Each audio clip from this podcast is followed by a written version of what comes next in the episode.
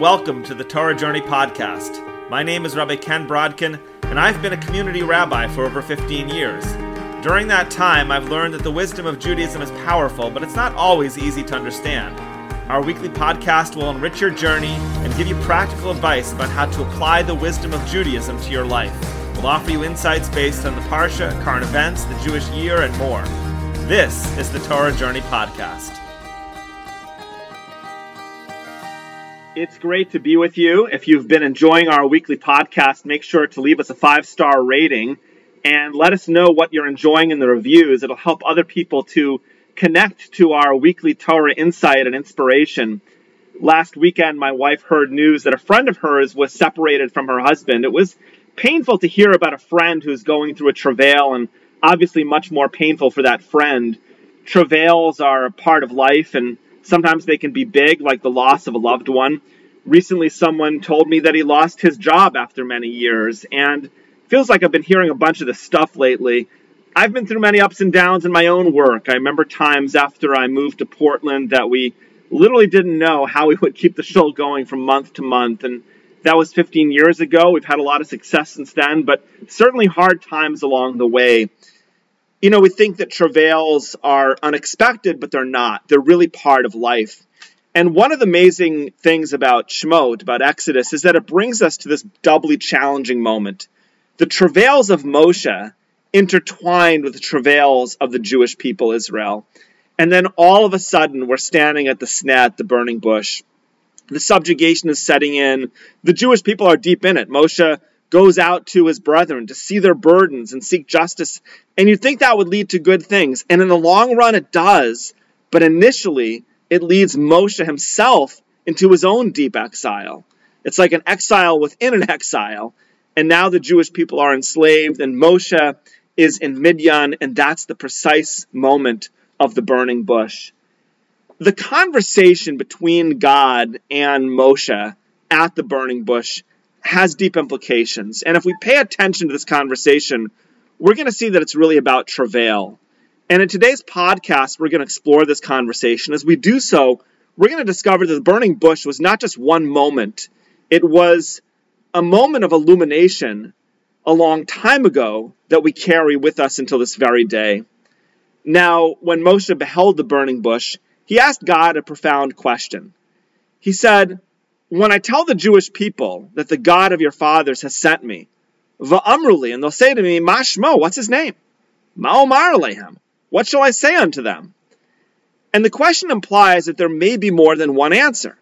And God turns to Moshe and says, I shall be that which I shall be. Ehia asher ehia. Tell them, Ehia shalachani aleichem. Tell them that I shall be has sent you. And so first God tells Moshe that the name is I shall be. And then Hashem goes on to spell out a second name. And Hashem said further unto Moshe, Ko somar el b'nei Israel, so shall you say unto the Jewish people, Hashem Elokei Avosechem, Hashem the God of your forefathers, Elokei Avraham, Elokei Yitzchak, Elokei Yaakov, the God of Avram, Yitzchak, and Yaakov, Shlachani Aleichem, He sent me unto you, Zesh Mila Olam, this is my name forever, V'zeh Zichri, Lador Dor, and this is my remembrance from generation to generation. Now, this is quite a moment. There's two names that need to be conveyed to the Jewish people. Let's consider that first name. God told Moshe, My name is Ehia Asher Ehia. I will be that which I will be. And then he concluded by saying, Tell them, Ehia, I, I will be sent you. The second phrase sort of throws us back a couple verses earlier. When Moshe asked a few moments before, who am I that I should go into Paro? God told him, For I shall be with you. And so when we think about it, Moshe's already been introduced to the idea that God has something to do with I will be, though it was first presented as more of an idea about God than his actual name. Now, what's the meaning of this name?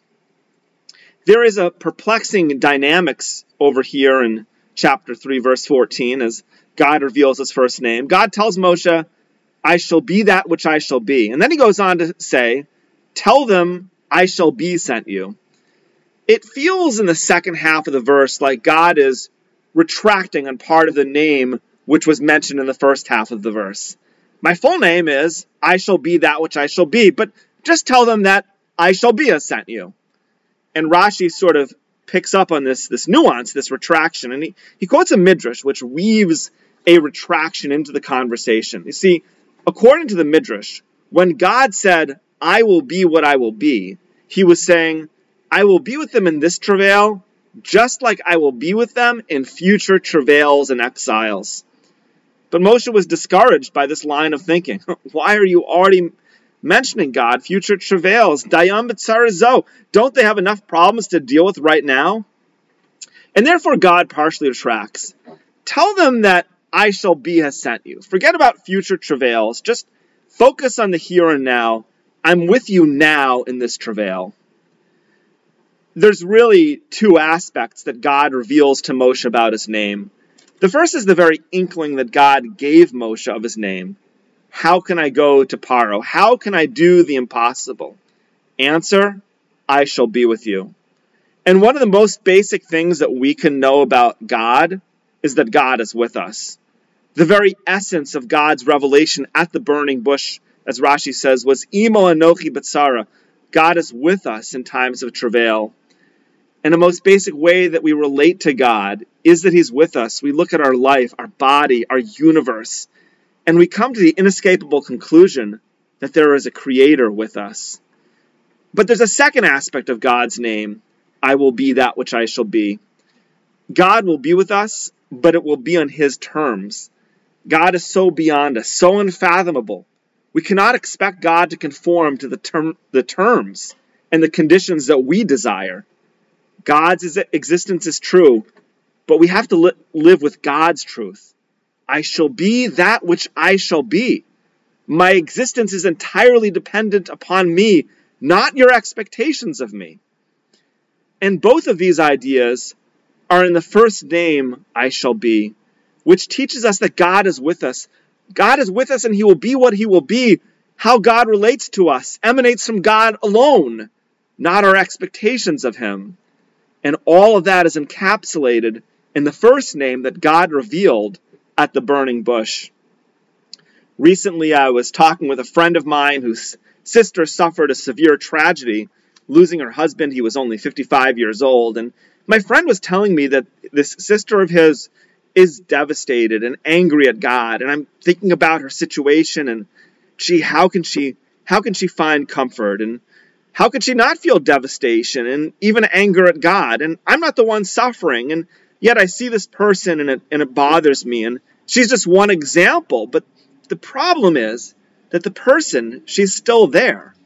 And it's true that we face debilitating pain and grief at times, but here we are. And as long as we exist, we have to get back to that core question Who am I? Where do I come from? And the Torah offers us a deep answer I shall be with you. God is with us in times of need. And just as God is with us to help us achieve the impossible, so too He is also there to help us face the impossible. And how does that happen? The answer lies right here in, in the burning bush.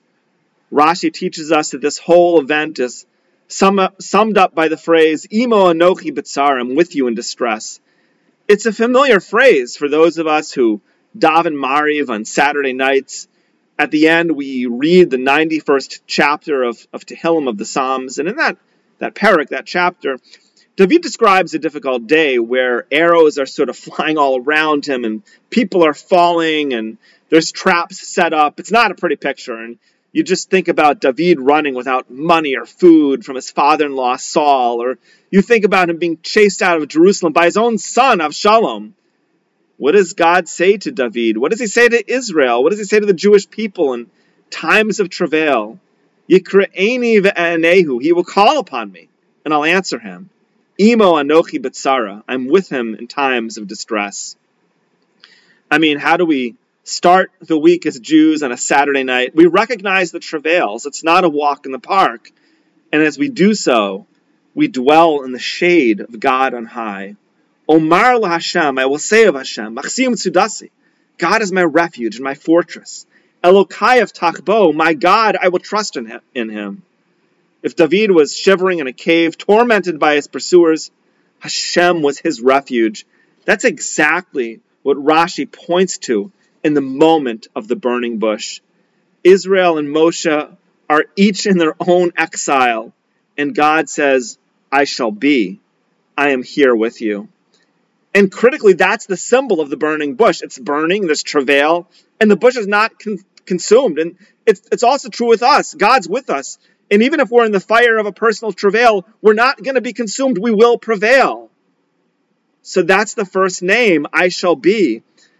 It reflects how God is with us in all times. But then there's another name entirely that God reveals to us.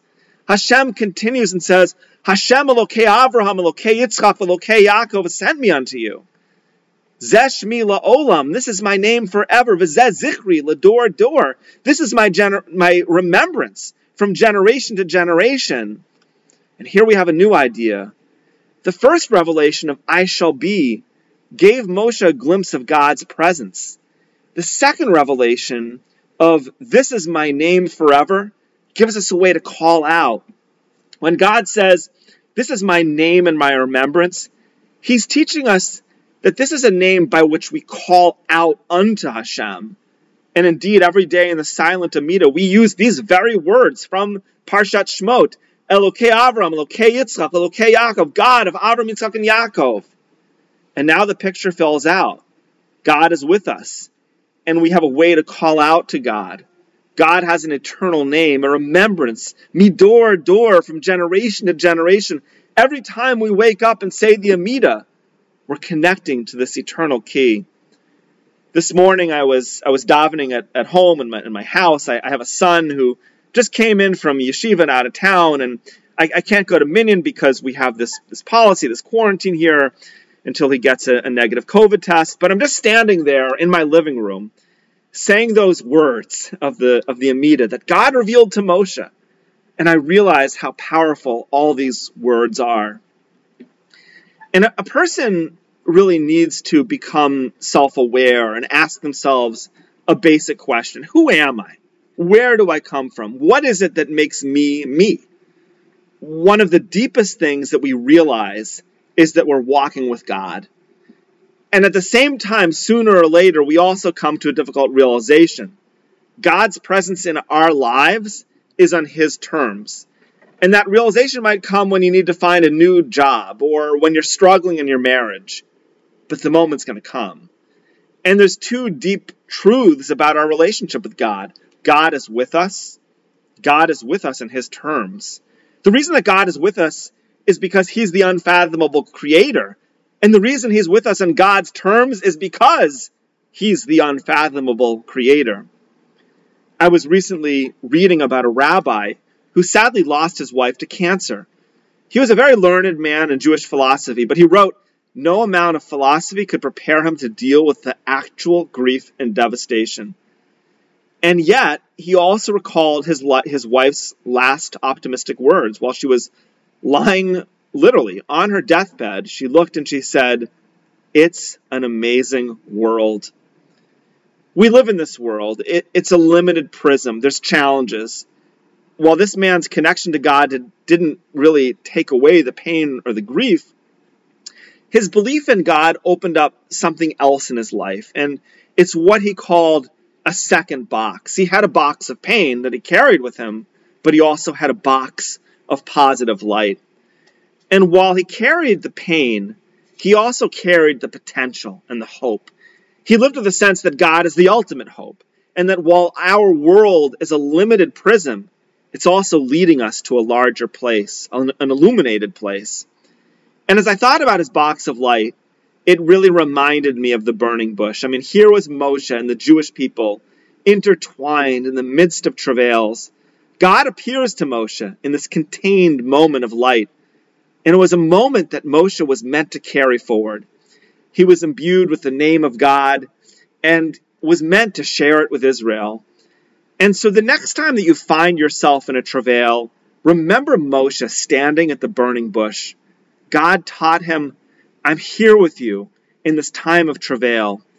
This was a light that Moshe carried forth for his own life and for ours. Make sure to tune in next week as we take a look at the leadership in our challenging times of Moshe, one of the greatest leaders ever to walk this earth.